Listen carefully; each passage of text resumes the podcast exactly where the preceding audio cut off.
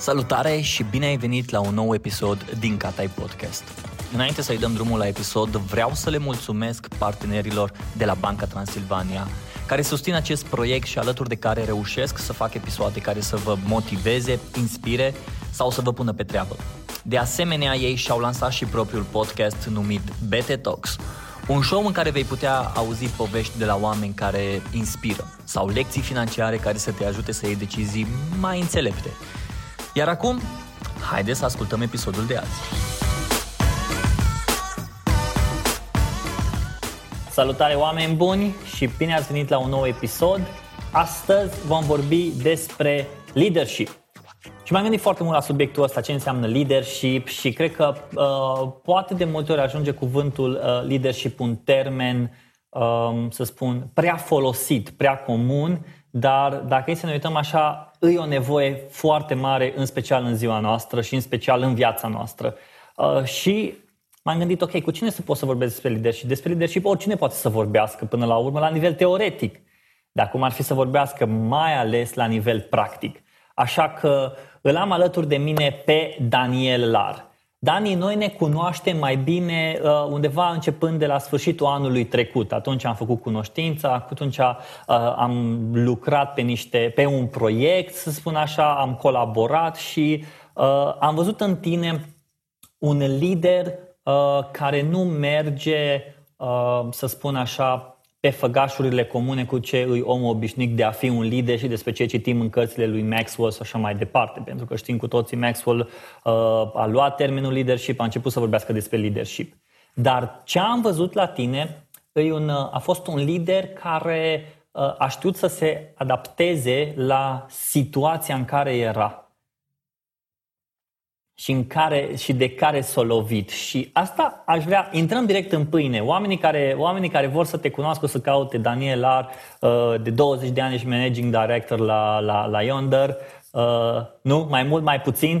uh, mersi mult de introducere și mă bucur să fiu aici. Uh, acum te-ai spus foarte multe chestii faine despre mine și simt nevoia să vin să reglez. Uh, în management sunt de vreo 15 ani, managing director de vreo, nu știu, 6-7 ani dar lucrez în IT de, de 20 și un pic de ani. Da. Deci asta, asta e corect. 20, dar se aplică la IT în general. Bun. Uh, lider. Tu pentru mine, uh, eu te văd un lider. Uh, și pentru mine ești un lider. Ce înseamnă un lider? Hai să intrăm direct în pâine și sunt foarte curios să văd cum vezi tu liderul. Uh, liderul e o chemare sau e o abilitate pe care o, o dezvolți? Uh, da, mersi încă o dată. Uh, e un subiect foarte fain și uh, ce ziceai tu legat de, legat de leadership, eu cred că noi în mod constant învățăm ce înseamnă lucrul ăsta și e, e, e, un, e un drum pe care suntem ca și, ca și lideri. Uh, și dacă acum ar trebui să dau un răspuns la întrebarea ce înseamnă un lider, o să dau răspuns pe baza ultimei cărți citite pe tema asta, cartea lui Lencioni, The Motive, care vorbește chiar de motivația de a fi lider. Și, în esență, motivația corectă pentru a fi lider este cea de a avea un impact pozitiv în, în, în jurul tău, în oamenii cu care lucrezi, în, a, în esență, în a sluji pe alții, dar dacă ar fi să fim cinstiți, când pornim pe drumul ăsta, să devenim manager, director, altceva, foarte puțin, și mă includ aici, ne gândim că asta e chemarea noastră. Ne dorim să avem impact, ne dorim să avem o poziție și cred că e normal să începem de aici. Sau îi, îi e de înțeles că începem de aici. Uh, dar, în timp, eu cred că leadership înseamnă că înțelegem tot mai mult că avem o chemare pentru alții și că suntem uh, într-un punct în care putem administra niște lucruri, avem niște, niște pârghii, avem o influență prin care putem să ajutăm la binele comun. Și știu că sună foarte altruist și, repet, nu vreau să spun că am fost întotdeauna sau că și acum sunt în mod constant uh, mânat de motivații perfecte, nu e cazul, dar un lider bun asta ar trebui să facă. Asta înseamnă că liderul, uh, îți dai seama că începi să fii lider în momentul în care, de fapt, viața începe să te pună în niște poziții, uh, pentru că în jurul tău, în contextul tău, începi să vezi lucrurile poate altfel. Poate ai capacitatea să organizezi oamenii, să organizezi proiectele, să uh, lucrezi cu oamenii și, într-adevăr, un lider lucrează cu oamenii dar uh, nu neapărat, nu știu, nu văd neapărat o abilitate sau o chemare, o văd cumva, o, o, eu personal o văd o combinație între, ai, văd pe cineva care e un lider, văd o chemare, dar uh, e un fel de uh, un lemn care trebuie sculptat. Bă, ăsta e lemnul bun pentru uh, situația respectivă. Tai că mi-o fi întâmplar, iar una, două își dă seama, bă, lemnul ăsta e bun pentru chestia asta, lemnul ăsta e bun pentru chestia asta. Și pentru fiecare tip de lemn există o anumită sculă care se folosește ca să se poată mm. sculpta. Și cumva mm. vezi chestia asta? Da, categoric. Și aș face aici o distinție, pentru că tu ai vorbit de management, organizare. Eu cred că una e să fii manager și alta e să fii lider. No, îs curios. Hai că asta e curios. Care e diferența okay. dintre manager și lider? Deci cred că manager reprezintă niște capabilități de a putea organiza niște lucruri. Nu include cum o faci. Poți să fii un manager bun, un om care e foarte bun la planificare la organizare. Un om care, uh, soția mea face o glumă că eu de mic copil am învățat să pun bani deoparte și să știu uh, cum stau cu banii. Ok. Deci, e clar că sunt niște abilități născute care, dacă ai înclinații pe partea de a organiza, uh, te vor ajuta să fii lider, dar a fi lider nu înseamnă să fii doar un manager, ci înseamnă să vrei să schimbi ceva în jurul tău. Și în cazul meu, cred că prima experiență de leadership a fost când eram într-un context, în comunitate, eram adolescent, vedeam că niște lucruri nu se întâmplau și am început să zic, ok, cum ar trebui să fac să se întâmple? Cum pot să ajut aici? Și deși mi-a fost foarte greu și nu am fost neapărat confortabil, deci ca și manager nu eram cel mai bun, dar eram cel căruia îi păsa și vreau să schimbe ceva. Și aici aș vedea, deci managementul îl ai născut, dar poți să-l dezvolți foarte mult în timp. Pe de altă parte, leadership-ul e vorba de a, de a porni de la niște motivații, de la o dorință de a schimba, de la faptul că vezi că lumea nu cum ar trebui să fie și tu vrei să faci ceva în privința asta. Și atunci cred că devii lider când vrei să schimbi ceva bine în jurul tău. Uh, și acum, da, sunt lideri care au schimbat lucruri în rău în jurul lor, dar un lider schimbă lumea într-un fel, chiar dacă într-o, într-o dimensiune destul de mică, în timp ce un manager, aș zice, organizează lumea. Și cele două se suprapun. Există o, o suprapunere între cele două, dar nu e perfectă. Poți să fii manager fără să fii lider și poți să fii lider fără neapărat să fii un manager foarte bun dacă înveți să lucrezi cu alții care fac asta cu tine.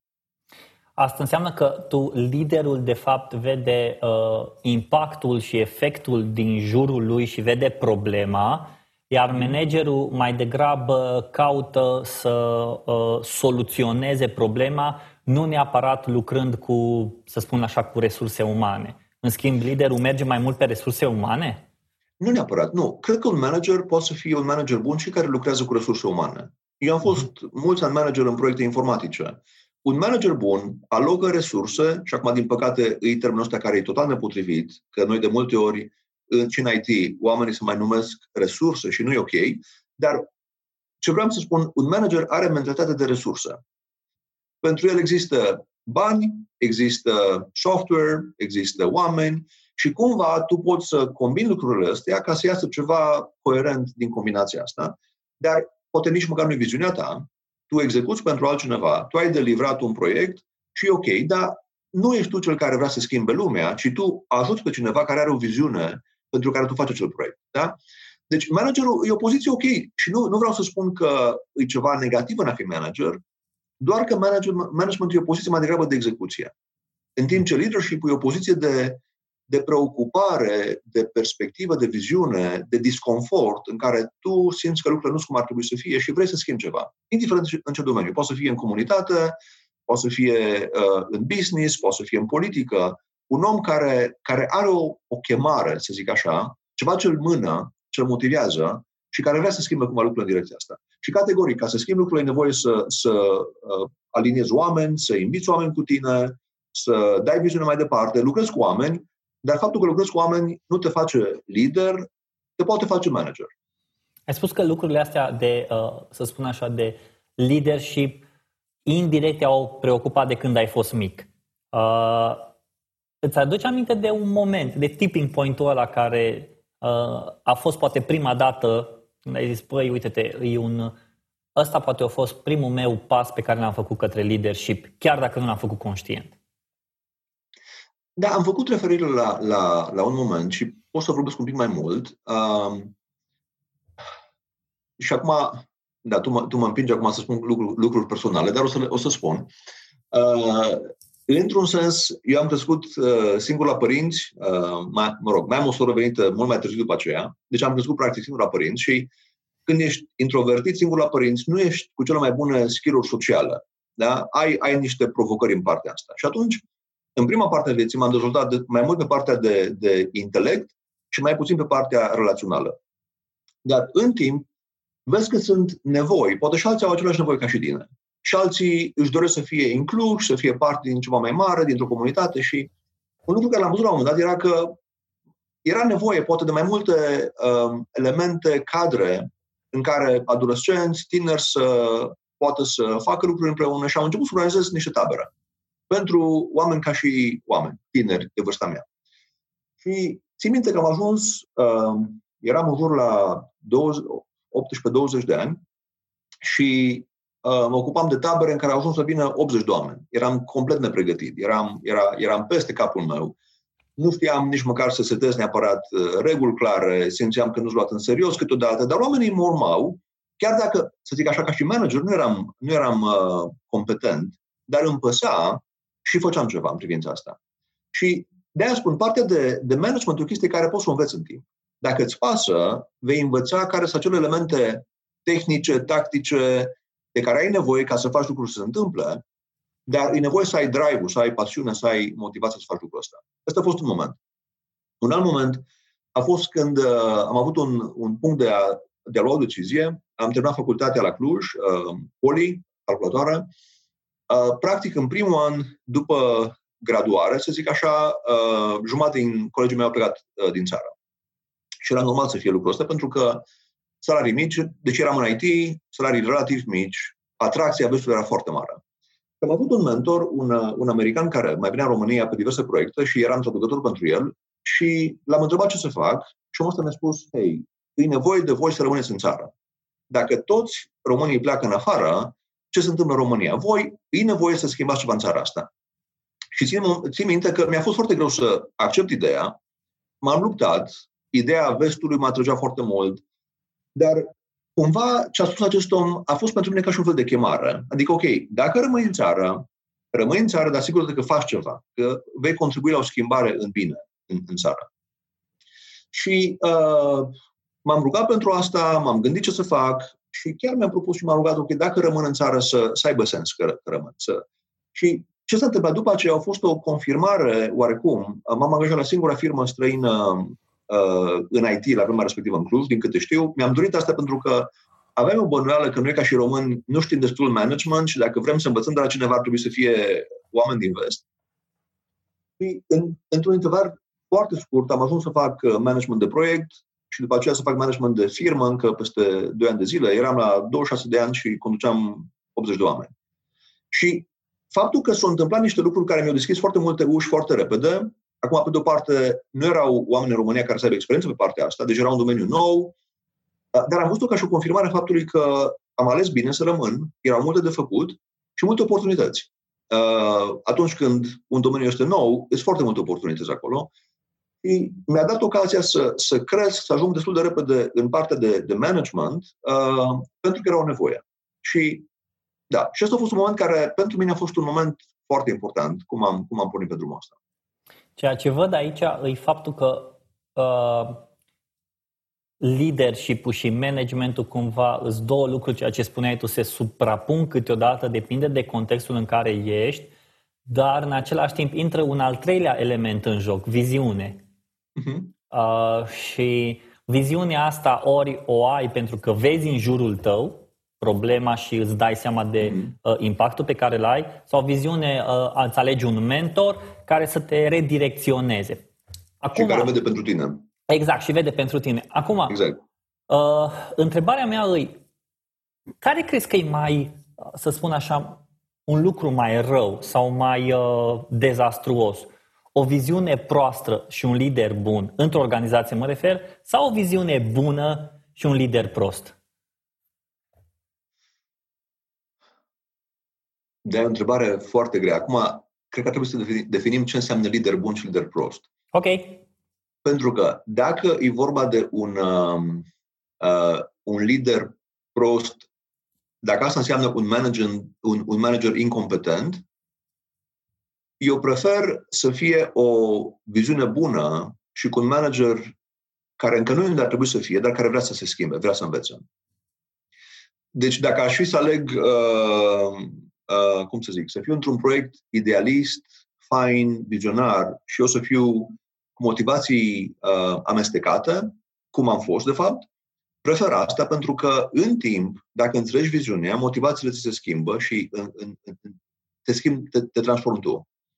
Uh, și de asta este un principiu Cineva spunea că atunci când te angajezi, contează mai puțin, mai ales la început, salariul pe care intri și contează mult mai mult în ce mediu intri, pentru că acel mediu te va forma. Primii ani sunt oricum ani de formare. Și în sensul ăsta, cred că noi suntem uh, foarte impactați de oamenii cu care lucrăm. Am avut șansa să lucrez pe partea de voluntariat după Revoluție cu oameni veniți în România să facă caritate, să se implice în diverse contexte și am avut șansa să văd oameni foarte faini. Oameni care la un moment dat, unul dintre ei ne-a dus pe câțiva români în stată, uh, un grup mai mare de români în stată, efectiv într-o excursie de descoperire în care se ne oferă o, o, o perspectivă, o viziune. Pe câțiva dintre noi, mai puțin, ne-a dus la el în birou și omul ăsta conducea o organizație de 5.000 de oameni, ne-a spus, hey guys, se poate asta și în România. Și un altul ne-a dus în, într-un alt birou al lui și a zis, ok, you can do this. Ceea ce pentru mine la, la 20 de ani, când ești foarte impresionabil, uh, chiar crezi lucrul ăsta. Și acum, deși când ne-am întors în țară, um, acum asta era, cred că în 97, nu mai exact anul, când ne-am întors în țară, oamenii se uitau la noi ca și la felul 3. Voi chiar v-ați întors din America? Adică ați avut parte de viză, mm. v-ați dus, puteți să rămâneți. Și da, a fost un pic, uh, un pic deprimant, pentru că te obișnuiești bine cu, sau rapid cu binele dincolo Uh, te uiți de unde ai plecat, se pare normal unde e și te întorci în țară și ne-am întors, uh, țin minte și acum o experiență foarte interesantă, pe vremea respectivă nu era zbor direct pe Cluj, am zburat din Budapesta, ne-am întors pe Budapesta, ne-am întors cu un autocar uh, din Budapesta spre Cluj, am intrat în țară, am mers, momentul când am mers la baie în gara din Oradea, am avut un șoc ce ai făcut. Ideea de, ok, puteai să ai o viață bună, te-ai întors aici și uite, asta e realitatea în care te-ai întors. Uh, și n-ai cum, nu se va schimba. Uh, și sincer îmi pare bine că m-am întors. Pentru că, într-un fel, și cred că Țirea a spus asta imediat după Revoluție, când ești la început, sunt foarte multe lucruri de făcut, sunt foarte multe oportunități. Și am avut șansa să cresc, probabil că dacă mergeam să fiu un ITist în America la 20 de ani, probabil că și acum făceam IT, ceea ce e ok. Adică probabil că și acum făceam programare. Și era ok, dar probabil că șansa să intru în management și apoi, sper eu, în leadership, era mai mică decât să o iau de la zero în România, unde era România în momentul respectiv? În, hmm. Uh, mi se pare că vorbești foarte mult și cumva poate observ eu, îi vorbești despre efectul pe care îl ai sau la care te gândești în momentul în care iei o decizie acum. Uh, uh-huh. Și a, Poate acum intru în niște discuții cumva teoretice, dar zilele trecute stăteam și mă gândeam care e diferența dintre efect și impact. Uh, pentru că impactul îl ai de moment. Ai avut un impact în viața unui om. Poate să fie un tipping point care l-a schimbat, poate să fie un, uh, poate să fie o diferență, poate să fie o schimbare rapidă, o reglementare sau ceva. Un lucru care se întâmplă de moment. În schimb, efectul e de lungă durată. Uh, uh-huh. Ceea ce îmi spui tu acum și ceea ce înțeleg eu e că managerul uh, mai degrabă se concentrează pe impactul pe care îl, îl are prin administrare, uh, administrarea tuturor resurselor, în schimb, liderul se gândește întotdeauna la efectul pe care poate să îl aibă uh, în viața, în viața omului, în viața celor din jurul lui, în viața organizației. Și aici, cumva, în mintea mea răsuna cumva cum pot eu să am efect și cum pot eu să am un impact și cum pot eu, dacă vreau să fiu un lider, să-mi dau seama când trebuie să am un impact sau când trebuie să am un efect în viața celor din jurul meu. Mm-hmm. Cred că întrebarea e foarte bună și poate că ce vă răspunde acum te va surprinde un pic. Și acum o să spun o chestie la extremă, numai to make a point, să zic așa. Cred că noi nu putem controla impactul pe care îl avem și nu putem controla efectul pe care îl avem în viața altora depinde de răspunsul lor.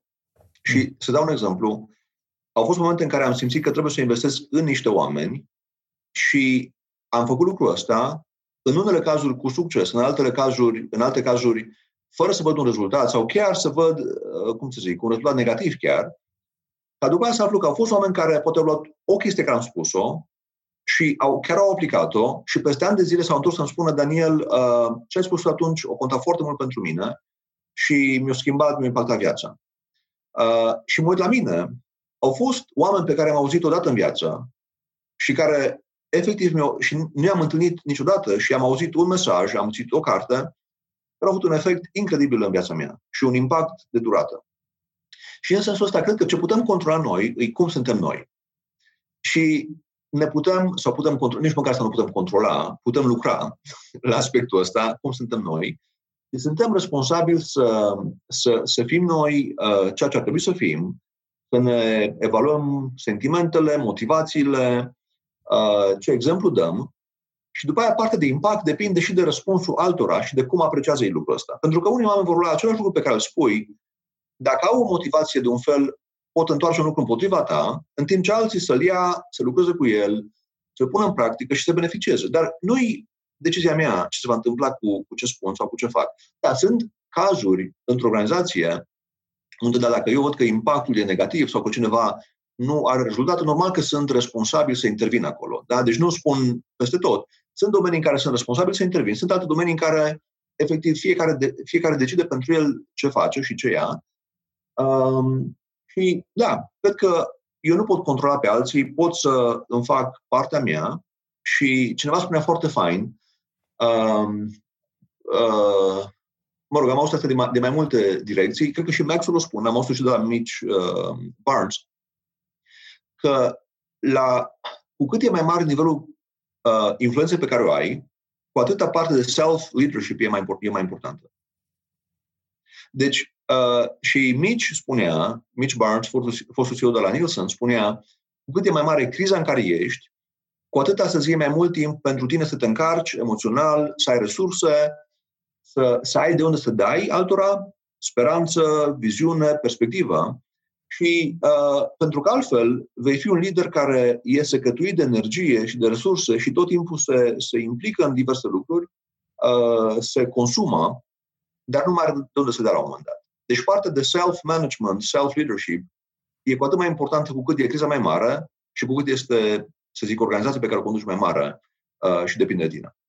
Uite, ăsta e, un, ăsta e un lucru foarte interesant, pentru că am văzut în jurul meu în ultima vreme, uh, mai ales în perioada asta în care trăim acum, uh, o criză, o criză de leadership și toată lumea căuta să stea lângă oameni care uh, erau liniștiți, care uh, își cunoșteau viziunea, își cunoșteau scopul, dar self-leadership-ul ăsta, uite, despre self-leadership foarte puțin am auzit să se vorbească.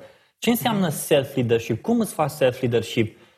Cu cine să alegi să faci self-leadership? Uh, care sunt poate tehnicile pe care să le folosești. Poate, cu siguranță tehnicile poate vorbesc prea mult, că nu te trezești, fiecare are o anumită rutină sau ceva. Dar, de exemplu, uite-te, tu, Dani, tu cum îți faci self-leadership-ul tău?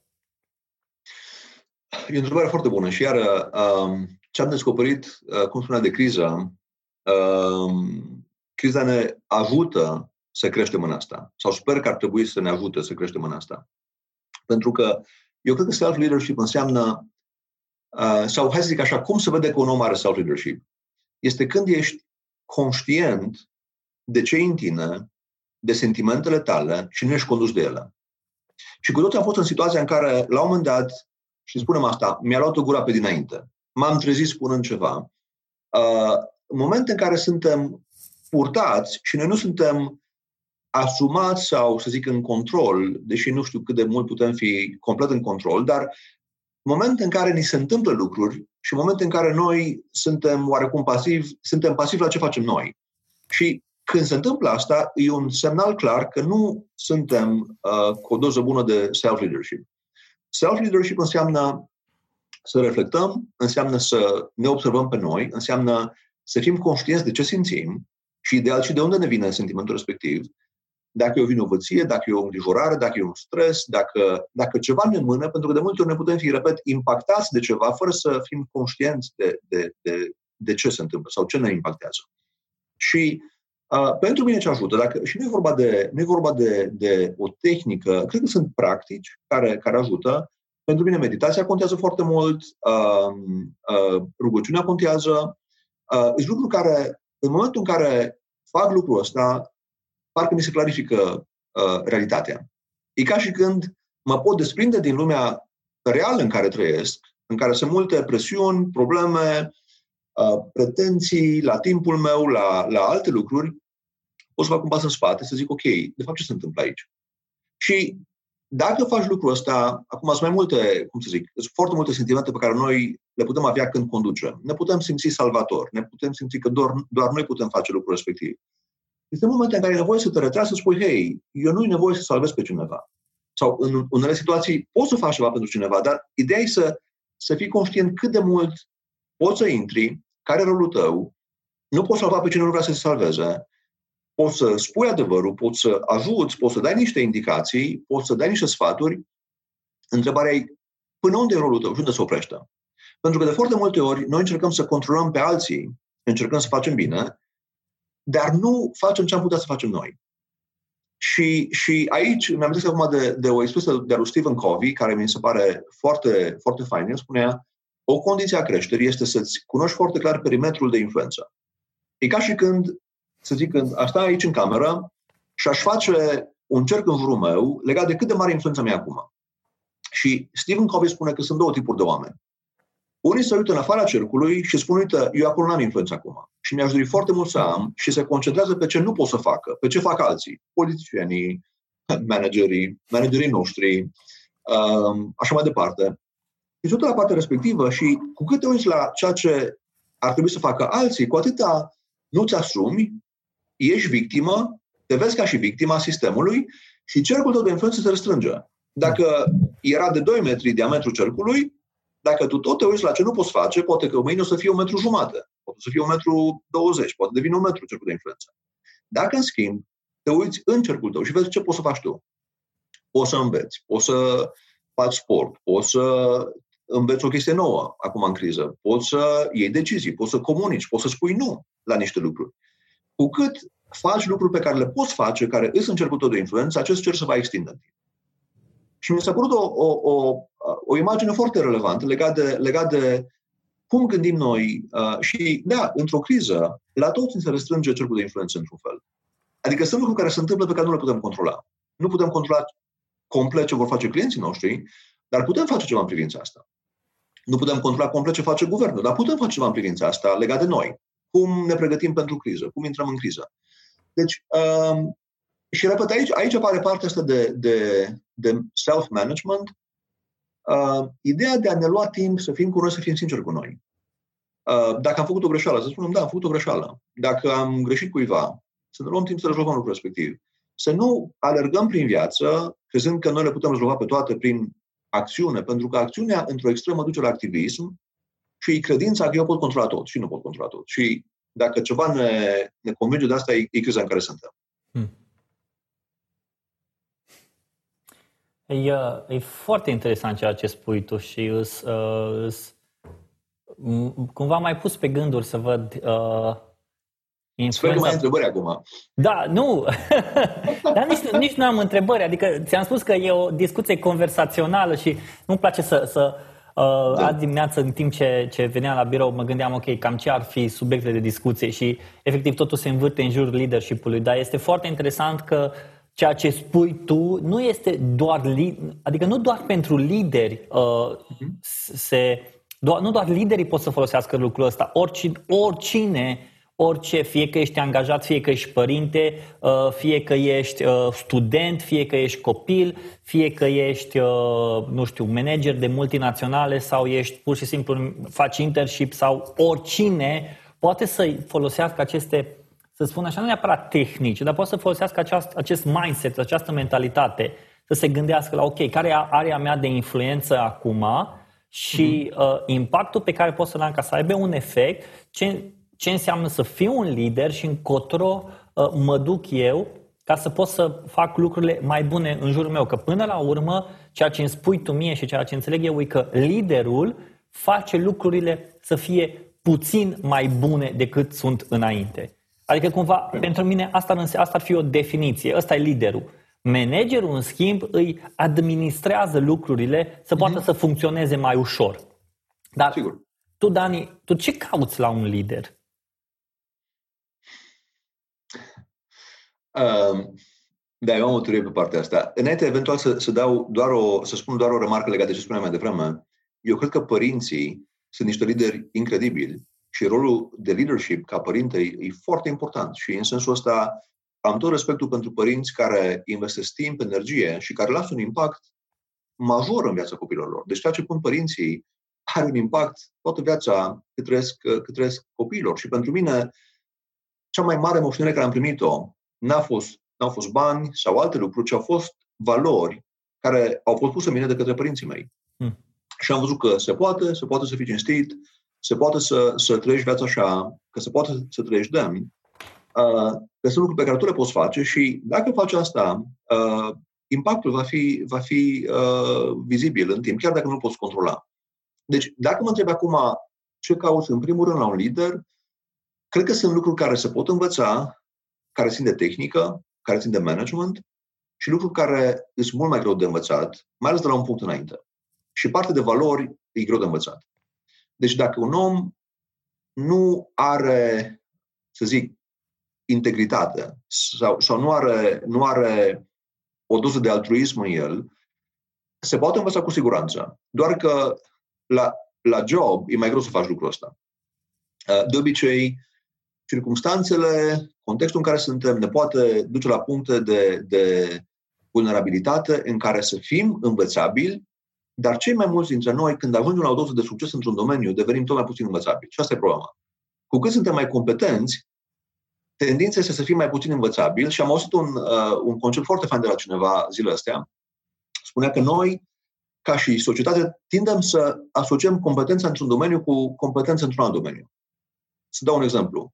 Dacă te uiți, starurile de la Hollywood sunt întrebate în mod frecvent legat de părerea lor despre lume și viață și politică. Cu tot respectul, nu sunt neapărat competenți în politică, deși sunt foarte buni actori, unii dintre ei. Da, um, eu sunt competent într-un domeniu, în management. Am crezut că faptul că sunt competent într-un domeniu mă face automat competent în altele și nu e așa. Și ca să de mulți, de la o competență într-un domeniu la o competență în alt domeniu, trebuie să treci printr-o fază de învățare și de proces. E ca și când spunea uh, Cook, uh, un, un, un, un trainer, speaker, e ca și la munte, ajungi pe un vârf și vrei acum să ajungi pe un alt vârf. Dar drumul de la un vârf la altul nu e o autostradă, e o coborâre într-o vale și apoi o nouă ascensiune. Și pericolul pentru noi ca și lideri că suntem pe un vârf și lumea ne confirmă asta, că hei, faci asta de mult timp, ești bun la chestia asta, ți-a ieșit indiferent ce poți să fie management, antreprenoriat, uh, public speaking, orice. Putem să fim pe un vârf. Dacă vrem sau e nevoie să, să, să, să învățăm încă ceva, experiența învățării nu e, nu e confortabilă. Și am auzit la Geles acum câțiva ani uh, o chestie foarte faină, că dacă vrei să rămâi tânăr, încearcă în fiecare an să înveți ceva nou, ci te pune într-o situație de învățăcel în care ești total la început. Și o să dau un exemplu. După ce am auzit speech respectiv, am zis, ok, nu prea aveam atunci, nu, nu am făceam timp de, de timp liber pentru mine, și am zis, ok, hai că luăm un hobby uh, cu Lore, soția mea, și încercăm să învăț- învățăm ceva. Și ce să luăm? Uh, hai facem călărie. Mă rog, un prieten a chemat la chestia asta. Ce vreau să spun e, când ești pe cal și ești învățăcel, cel care te învață, habar n-are cine ești tu. Și o să strige la tine, ca și la orice incompet- călăreț incompetent care atunci învață. Și experiența e foarte um, refreshing și în același timp uh, te smerește. Te strigă la tine, nu faci bine, calul habar n-are cine ești tu, uh, trainerul habar n-are cine ești tu, niciunul nu colaborează cu ce vrei tu, va trebui să înveți tu cum să conduci un cal, pentru că acel cal nu e deloc impresionat de, de ce știi tu în alt domeniu din viață. Hmm. Și să faci chestia asta, să te pui într-un, într-un punct de oarecare vulnerabilitate, nu e confortabil, dar e foarte sănătos. Hmm. Și, uh, repet, ceea ce spunea acel speaker e că fie înveți ceva nou în fiecare an, fie te învârți pe lângă învățăcei în fiecare an, să fii lângă oameni care atunci învață o chestie de la zero, pentru că acela este mediul de creștere. Fie crești învățând tu ceva nou, fie crești dând cuiva ceva ce nu știe și în felul ăsta îți ții mintea, spiritul deschis, învățabil și în felul să crești. Spunea cineva că uh, ca și lider ești obligat indirect, bine, nu, nimeni nu e obligat, dar ești obligat indirect să ai un lider și să ai un ucenic. Întotdeauna mm. trebuie să ai asta, să ai un lider și să ai un ucenic. Um, cum vezi tu lucrul ăsta? Să ai un lider neapărat Uh, și nu cred că e un lider, nu, nu cred că atunci când ai un lider, e un lider doar, la care te întorci doar în perioadă de criză.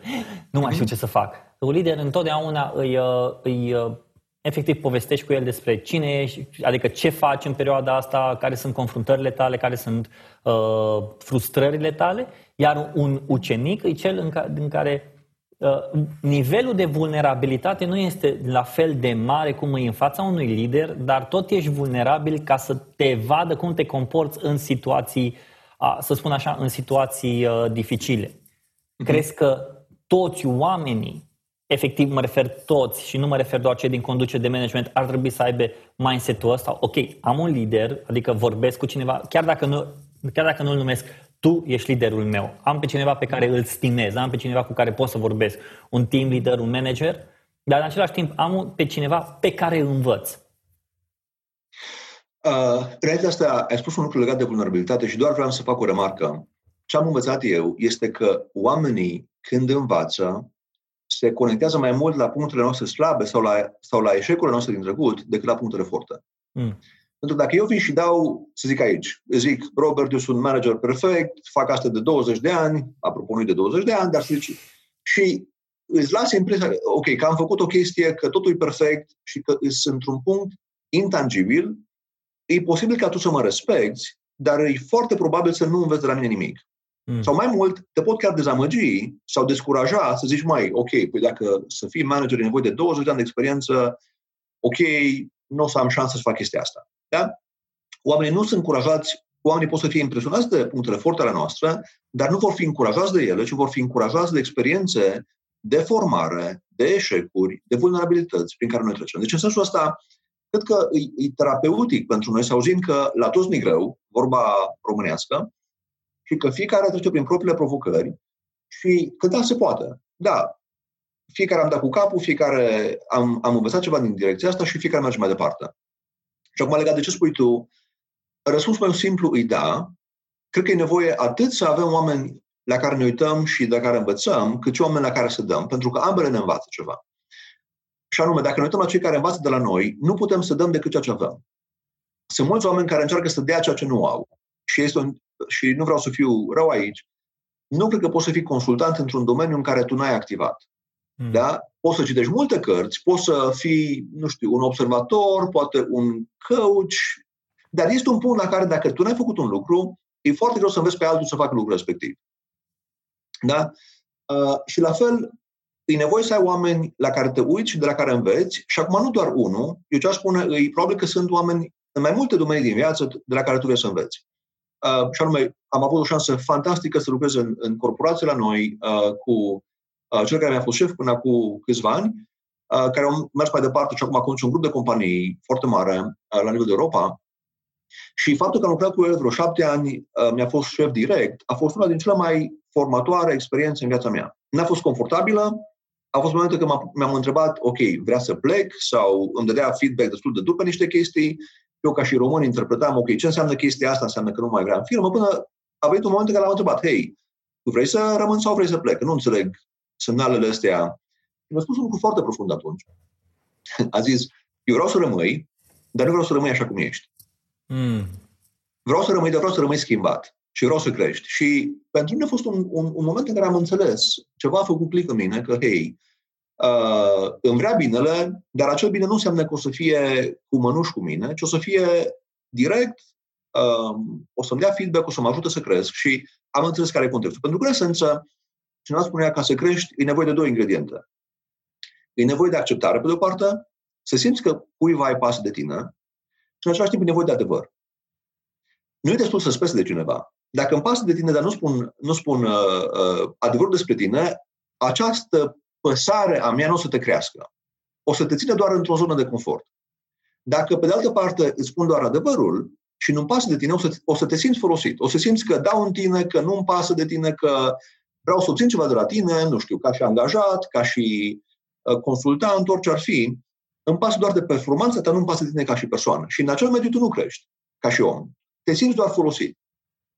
Și combinația perfectă îi zona de acceptare ca persoană, dar de adevăr ca și mesaj, în care îmi pasă așa de mult de tine, încât îți spune ce crede despre tine, care te poate ajuta să crești.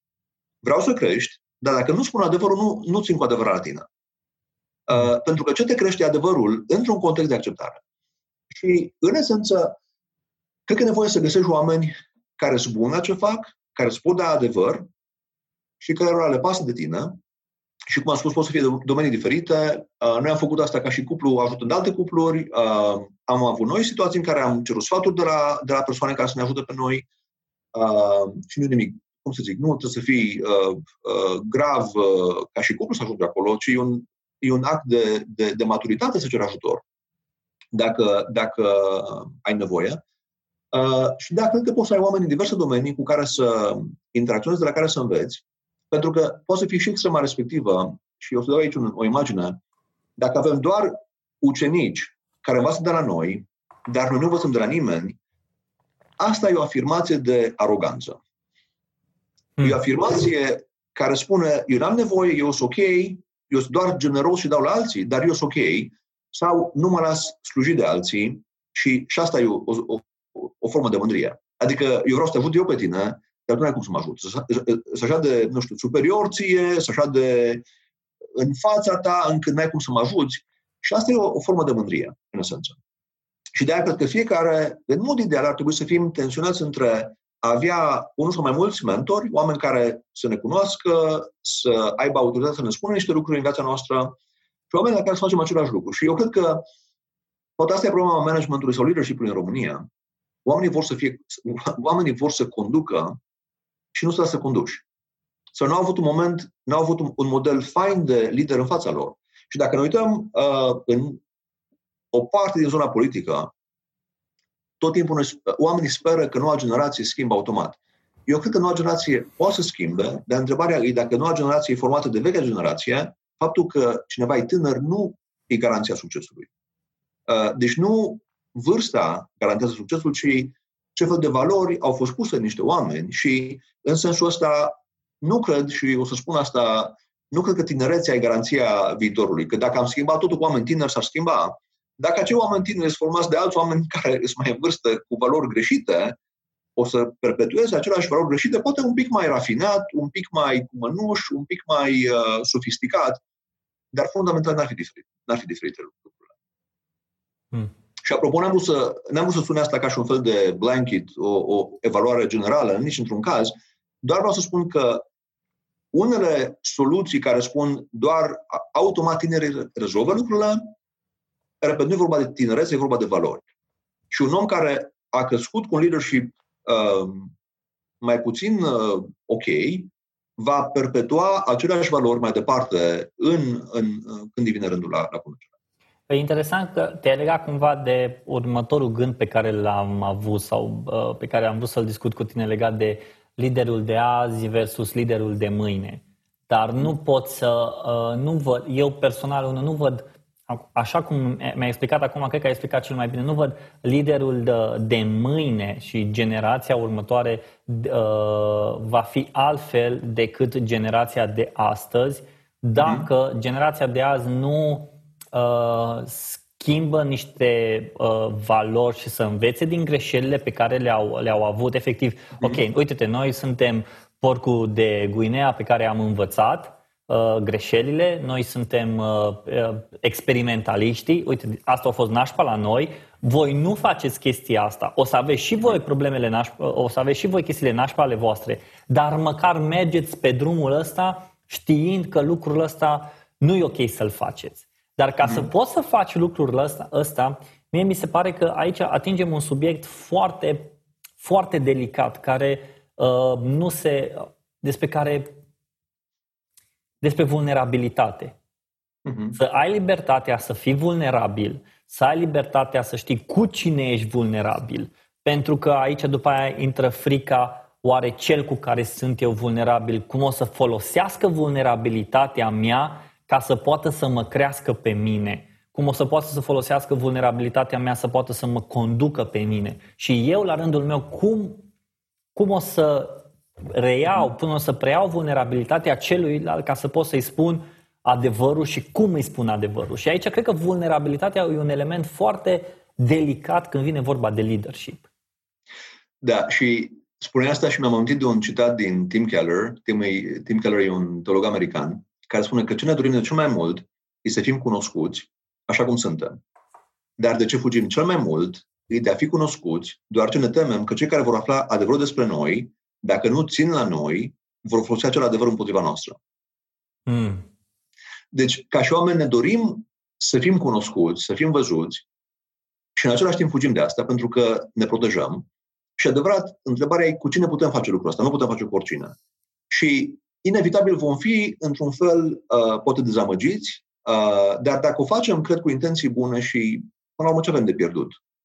Doar imaginea, care pentru, pentru toți contează, dar în timp, probabil că învățăm că nu imaginea contează, ci realitatea și că realitatea suntem în lucru, cu toții suntem într-un proces de transformare, suntem în creștere și dacă putem uh, accepta lucrul ăsta despre noi și despre alții, automat îl acceptăm. Uh, și încă un lucru, vorbeai de vulnerabilitate. Eu cred că dacă noi nu procesăm trecutul nostru și dacă nu rezolvăm trecutul nostru, noi vom fi tentați să repetăm ce, au făcut, ce ne-au făcut alții dacă nu ne-am iertat.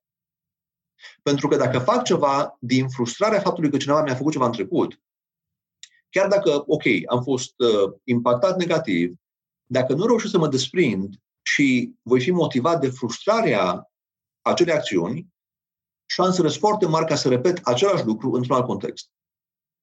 Și uh, în sensul ăsta, cred că vulnerabilitatea înseamnă să recunoaștem și ce am greșit noi și și ce ni s-a greșit nouă și să protejăm lucrul ăsta, să, să închidem acele uși, să nu ne lăsăm motivați de trecut, pentru că cineva spunea că neiertarea este ca și o um, ca și um, poison, nu vine în engleză cuvântul, ca și o travă, o travă pe care o bem noi sperând să moară celălalt.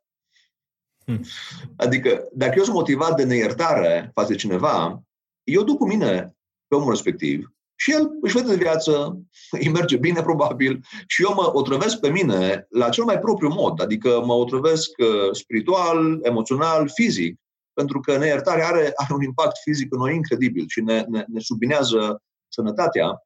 Mă otrăvesc pe mine sperând că o să moară celălalt și el o, o să fie ok, probabil, uh, sau nu o să fie marcat de ce mi se întâmplă mie. Hmm. Da. Urmă...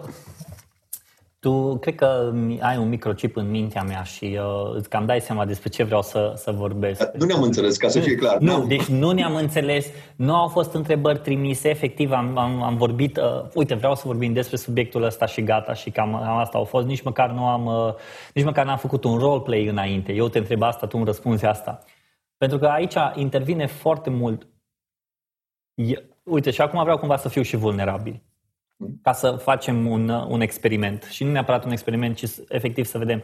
Vulnerabilitatea uh, mea la un moment dat a fost, uh, și tu știi foarte bine și uh, pentru că ai fost în procesul ăsta, am fost, mm-hmm. am mhm. fost dezamăgit, am, fost, uh, am trecut printr-o greutate și a trebuit să, uh, să-mi dau seama că eu nu pot să controlez uh, ce poate să facă altul, ci pot mm-hmm. să mhm. controlez cum, uh, cum o să mă raportez eu la persoana aceea, mai ales dacă persoana aceea m-a, m-a, m-a dezamăgit, văzând, mhm. văzând persoana ca, ca un lider.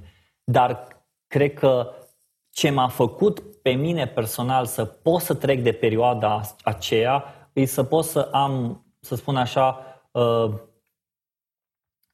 traducerea în engleză ar fi că ochii, ochii ați întins direct către, către viziune, către scop. Bă, uite, ăsta e scopul, pe asta mergem. Ok, s-a întâmplat lucrul ăsta, e greu, e nașpa, e, e, e urât, dar mm-hmm. o mhm. să fie oameni și cei care ne ascultă cu siguranță și ne, se uită la noi sunt oameni care au fost dezamăgiți de alți oameni, au fost dezamăgiți de, de poate manageri, de team leaders, de șefi, de, de, de prieteni și ceea ce spuneai tu legat de, pentru că la un dat ești dezamăgit și, uh, și te deranjează pentru că ai început să ai un anumit, un anumit nivel de vulnerabilitate față de persoana aia. Uh-huh.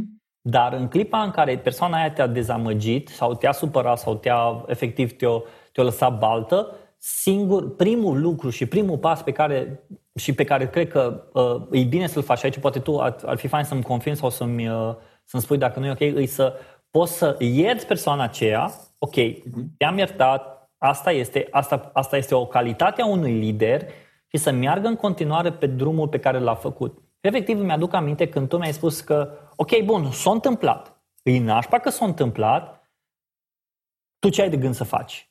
Să mă duc mm-hmm. încolo. Ok, atunci du-te încolo, las-o, las-o acolo, nu ai ce să faci, efectiv, nu ai niciun, nu mai poți să faci nimica, că nu are niciun rost să faci nimica. Și efectiv mm-hmm. să mhm. mergi să vezi, să vezi, să-ți vezi de treaba ta. Dar dacă nu o faci complet, tu tot te uiți în spate și nu mai înaintezi. Cum vezi lucrul ăsta în momentul în care, în momentul când un lider îți greșește și hai să vorbim despre liderii care poate greșesc și poate dezamăgesc, noi ca și oameni, ca și ucenici, să spunem așa, dacă ne dezamăgi, că într-adevăr și liderii sunt oameni, nu sunt Dumnezei, nu sunt, mm-hmm. nu sunt nu nimeni de asub, adică să poți să zici mai tare decât el, nu, nu nimeni. Dar în momentul când te dezamăgește, primul pas ar fi iertarea, ar fi uh, negarea, ar fi uitarea, ar fi uh, pun deoparte, asta s-a întâmplat și unii oameni nu pot să facă, unii, alții, unii pot să facă. Uh, l-am pus deoparte, la revedere, nu mai am nicio treabă cu el. Da, uh, deci eu cred că iertarea e foarte importantă. Uh, și acum întrebarea e de unde avem resurse să o facem. Mm. Și pentru că cred că toți credem că e important să iertăm sau să trecem de, de momentul respectiv. Întrebarea e cum facem asta. Și ma, nu cred că e cadru aici, dar ce pot să spun uh, foarte pe scurt e că noi putem face lucrul ăsta doar în măsura în care nouă ni s-a făcut lucrul ăsta. Mm. Și anume, noi putem ierta pentru că și noi suntem iertați la rândul nostru. Și noi așa avem noi propriile greșeli. Uh, așa e că ne dorim să nu ne o încasăm pentru ele. Așa că ne tratăm pe noi și ne cu, cu circunstanțe atenuante, cu ideea că da, am avut motive, contextul, societatea, guvernul, părinții, aveam așa de multe scuze pentru care noi am făcut ce am făcut uh, imperfect. Partenerul, el ne-a făcut, el ne-a enervat. Sunt foarte multe chestii în care noi punem, în esență, vina pe altcineva pentru cum ne-am comportat noi și nu ne asumăm lucrul ăsta. Deci, eu cred că noi putem elibera pe alții de această nevoie de a ne plăti nouă ce au făcut, în măsura în care noi credem că noi am fost iertați fără să merităm de ce facem noi. Și aici, mm. asta e o problemă spirituală până la urmă. Uh, uh, pe de altă parte, eu cred că și o dezamăgire de multe ori aduce la lumină o chestie care a fost în noi și ne-a, ne-a predispus spre dezamăgire. Și să, să explic la ce mă refer. Că noi de multe ori acordăm mai, multă, mai mult credit unor persoane poate decât ar trebui să le acordăm. Noi ne legăm de niște oameni care să devină pentru noi, uh, și iar citesc pe Keller, un fel de, uh, de salvatori funcționali. Și de aia avem uh, uh, ideea de tătucă și de lider uh, tata națiunii în lumea estică, pentru că oamenii își doresc cineva să le spună că va fi bine, că el le garantează că le va fi bine. Și cei mai mulți votăm câteodată astfel de lideri mesianici, dar ne spun că dacă vine el, Stalin, Hitler, totul va fi bine, țara va merge perfect, o mie de ani de, de prosperitate. Nu? Ăsta a fost mesajul. Și mesajul ăsta, da, ei au fost niște, niște cum să zic, uh, ticăloși până la urmă, dar problema e că au fost oameni care au crezut. Mm. Și de ce au crezut? Că noi ne dorim un salvator tehnic un Mesia pe pământ care să ne dea scopul în viață, să ne dea totul, să ne dea toate nevoile care le avem noi. Și eu cred că o criză, până și criza în care suntem acum, pentru mulți dintre noi și, și pentru mine, și eu sunt în proces într-un domeniu din viața mea în care mi-am dat seama că poate mi-am pus niște nădejdi nefondate în mod nepotrivit în ceva sau cineva și o criză vine și să-ți, să-ți arată că, de fapt, lucru, persoana, organizația în sine nu e ceea ce îți poate da semnificație în viață. Că dacă nu ai din altă parte, nu te lega nici măcar de, de, cum să zic, și în sensul ăsta, când noi punem pe orice lider pe un piedestal mai sus decât ar trebui, we set them for failure. Noi îi pregătim să ne dezamăgească pe noi. Și o criză, o dezamăgire, o experiență incredibil de necesară pentru noi, ca să ne reglăm așteptările, să ajungem la un nivel potrivit legat de oameni, pentru că dacă nu învățăm din chestia asta, ce se va întâmpla? e că repetăm aceeași poveste cu alți actori.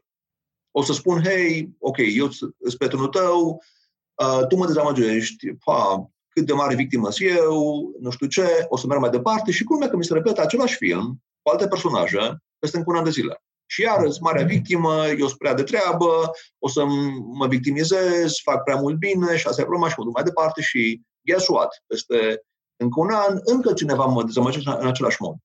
Și întrebarea mea e, dacă eu, să, eu sunt același în toate situațiile, oare nu cumva este elementul comun? Dacă se repete filmul, ok, pot să pun pe tine o vreme, după aia găsesc pe altcineva, dar oare n-am ceva de schimbat și eu la mine? Și cred că o criză, de la o parte niște așteptări și niște, niște legături nesănătoase între noi și organizații și noi ca și oameni, ne ajută să ne reglăm, să ne gândim, hei, de fapt, în cine punem încredere? Și nu cum am, am, am avut așteptări mai mari decât ar fi trebuit de la, cine, uh, de la cineva. Pentru că atunci când urmăm pe cineva și tocmai am vorbit de, de, de mentorare, cred de mentorare. Deci nu, nu vreau să simtă cineva că acum uh, retrag ce am spus. Nu, cred de mentorare. Dar cred că un om nu îmi poate da semnificație în viață, nu poate da scop în viață, un om mă va dezamăgi la un moment dat. Dacă rămân lângă el să învăț de la el, voi avea foarte mult de învățat, dar dacă la prima dezamăgire Uh, dacă mi-am pus speranțe prea mari de la un om, e posibil că la un moment dat să fiu, să fiu profund, uh, profund uh, impactat. Stau, stau să mă gândesc că episodul ăsta e un episod pe care aș fi dorit să îl, să-l ascult sau poate aș fi dorit să vorbesc cu tine acum 10 ani când, când am venit la Cluj și când m-am lovit de toate, de toate elementele astea din viața mea și cred că e un episod pe care uh, oricine ar trebui să-l asculte. Fie, de aia, de aia podcastul se numește uh, despre marketing și viață, pentru că eu cred că elementele astea pe care tu le-ai pus de leadership, de, de, de mentorat, de uh, vulnerabilitate, de, de iertare, efectiv sunt lucruri pe care noi poate le, noi ca și marketer le punem sub umbrela uh, cuvintelor că empatie, dragoste, mm. chestii astea pe care să poți să le vinzi mai ușor ca și om de marketing. Dar sunt lucruri pe care noi, de care noi avem nevoie în viața noastră și noi avem nevoie în viața noastră de zi cu zi, în viața profesională, viața personală, viața spirituală, viață, orice, orice domeniu din viața noastră. Și mi se pare, fa- mi se pare fascinant că și de aia uh, am știut că vreau să vorbesc cu tine despre leadership, pentru că tu nu vorbești din, uh, din 20 de cărți citite într-o săptămână și te lauzi cu 350 de cărți citite pe an și așa mai departe, ci efectiv ești omul pe care l-am văzut că trăiește leadership-ul, dar nu-l trăiește ca și cum eu sunt leadership eu sunt liderul, ci trăiește leadership-ul prin experiența pe care uh, o are zi de zi. Și leadership-ul nu e un, uh, nu e un să spun așa, un munte pe care ai crescut, ai ajuns în vârf, gata, sunt liderul. În momentul în care zici că ești liderul, într-adevăr, tu nu mai ești lider. Acum, la sfârșitul discuției noastre, vreau să te întreb un, uh, să te întreb un lucru. Să spunem că urmează să te întâlnești cu un om care e un lider, care vrea să fie un, care vrea să fie un lider. Efectiv vrea să fie un lider. Uh, și vezi în el abilități de lider, vezi în el calități de lider, vezi în el caracter de lider, i-ai văzut drumul și îți dai seama că are potențial de a fi lider. Uh-huh. Dacă ar fi să îi, uh, să-i, să-i recomanzi o resursă, fie o carte, fie o experiență, fie un... Uh, uite, mai, asta ți-aș recomanda eu să faci ca să poți să fii un lider mai bun decât ești astăzi, mâine să fii unul mai bun ceea ce ai, ce ai recomandat să facă? Pentru că în episod ai vorbit despre să crești, să înveți, să fii un învățăcel, uh, să încerci lucruri noi, să îți iei un mentor, dar pe lângă toate lucrurile astea, pe care cumva oricum le găsim și le, lumea le-au ascultat, care ar fi elementul ăla cheie care să poți să-i spui, nu știu, să dormi când trebuie să dormi? Eu nu cred, um, cum să zic, eu nu cred în rețete simple sau simpliste. Deci nu cred că dacă o să spun trei pași, acei trei pași garantează succesul. Eu cred că noi suntem ființe relaționale și că noi suntem definiți de relații mai mult decât de principii chiar. Hmm. Și cred că sunt oameni care înțeleg până și partea spirituală ca un set de principii, un set de reguli și cred că e o greșeală. Cred că noi suntem fundamental relaționali și în sensul ăsta calitatea noastră ca și oameni se vede în relații. Nu se vede în, în uh, liste, nu se vede în practici, deși sunt bune, deci sunt, sunt foarte bune, dar până și acele practici sunt gândite să ne reconecteze la relații importante din viața noastră. Și în cazul meu, acum să dau un, un singur exemplu, eram într-o situație anul trecut în care aveam foarte multe on my plate, aveam foarte multe de făcut și am mers la un mentor care să mă ajute să, să fac ordine și eram dispus să gândesc, ok, nu știu, șapte lucruri pe care le fac, la care ar trebui să renunț, care ar trebui să fie acel lucru la care dacă renunț, celelalte le pot face bine. Și acum nu spun că nu e nevoie să facem curat din când în când în ce facem. Cred că e nevoie de lucrul ăsta. Dar ce mi-a spus el a fost foarte interesant. Și o să dau acum răspunsul ăsta. Pentru că iar nu e vorba de, cred în practici care să ne conecteze la lucrurile importante din viață. Și el mi-a spus așa, Daniel, eu cred că tu ai două lucruri importante în viață. Unu, partea spirituală, relația cu Dumnezeu, și pe partea relațională, relația cu soția ta. Dacă tu îți faci timp să te conectezi aici, sănătos, vei putea construi deasupra pe o bază bună. Dacă tu încerci să schimbi pe alții fără să te schimbi pe tine, dacă tu încerci să schimbi lumea și să nu te uiți la tine ce ai de schimbat, o să fie frustrant și o să te simți copleșit în mod constant și o să simți că vorba noastră n-ai cu cine, că vai ce victime suntem noi în sistem, că oamenii nu colaborează, cu ce planuri bune avem noi și noi trăim ca și lideri frustrarea asta din când în când. Și ce am înțeles atunci că, așa cum spuneam, cel mai important lucru e să mă conduc pe mine, să mă conectez pe mine la surse bune de valori, de relații, să repar ce am de reparat.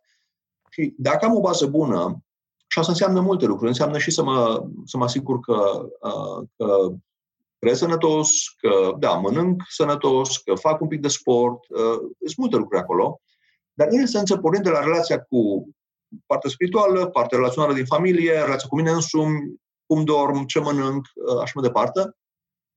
Uh, și dacă sunt motivat de dorința de a ajuta în jurul meu, o să fie multe nevoi, nevoia de liderii mare și când spun nevoia de lideri, nu spun nevoia de directorii mare, ci nevoia de liderii mare. Pentru că există multe probleme în jurul nostru și noi putem impacta în măsura în care suntem noi uh, vindecați.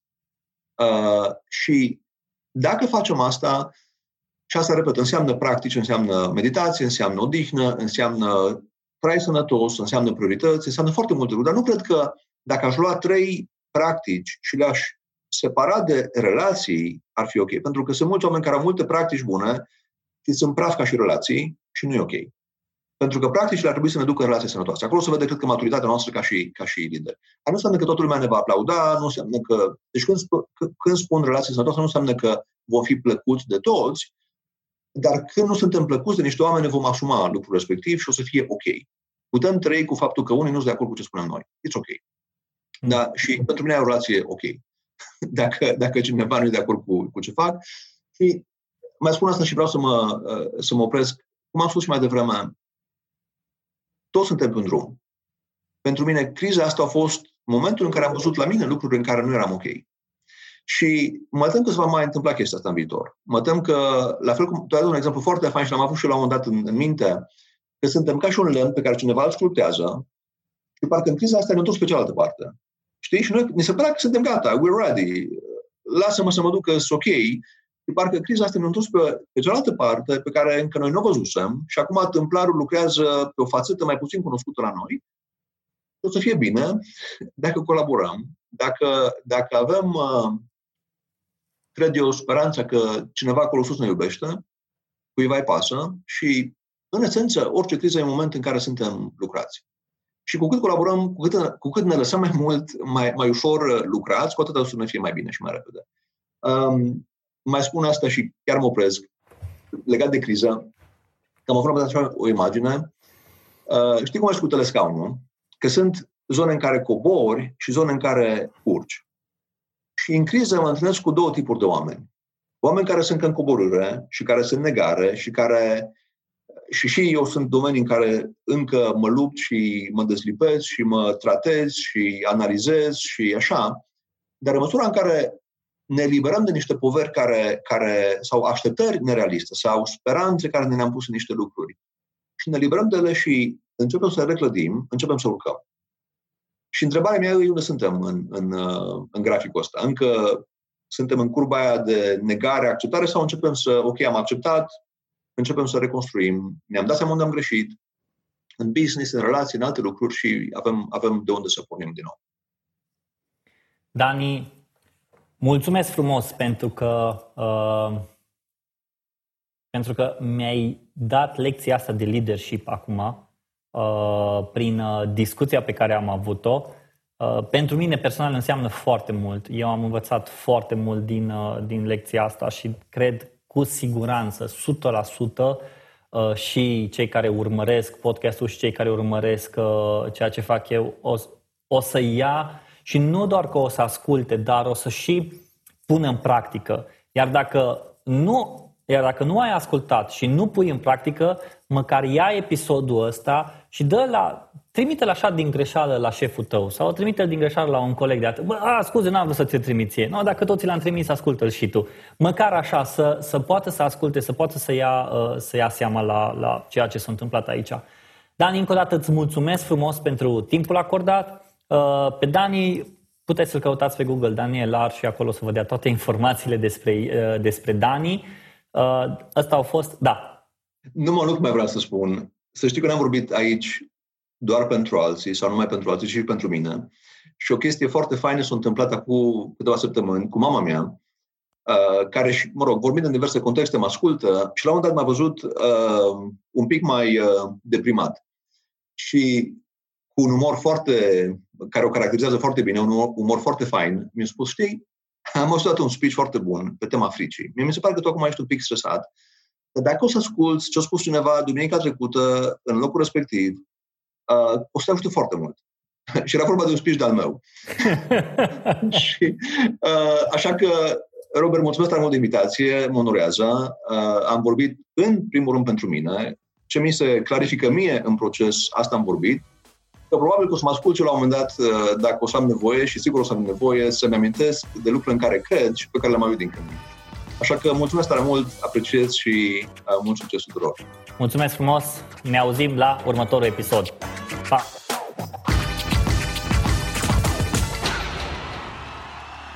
Big Time Production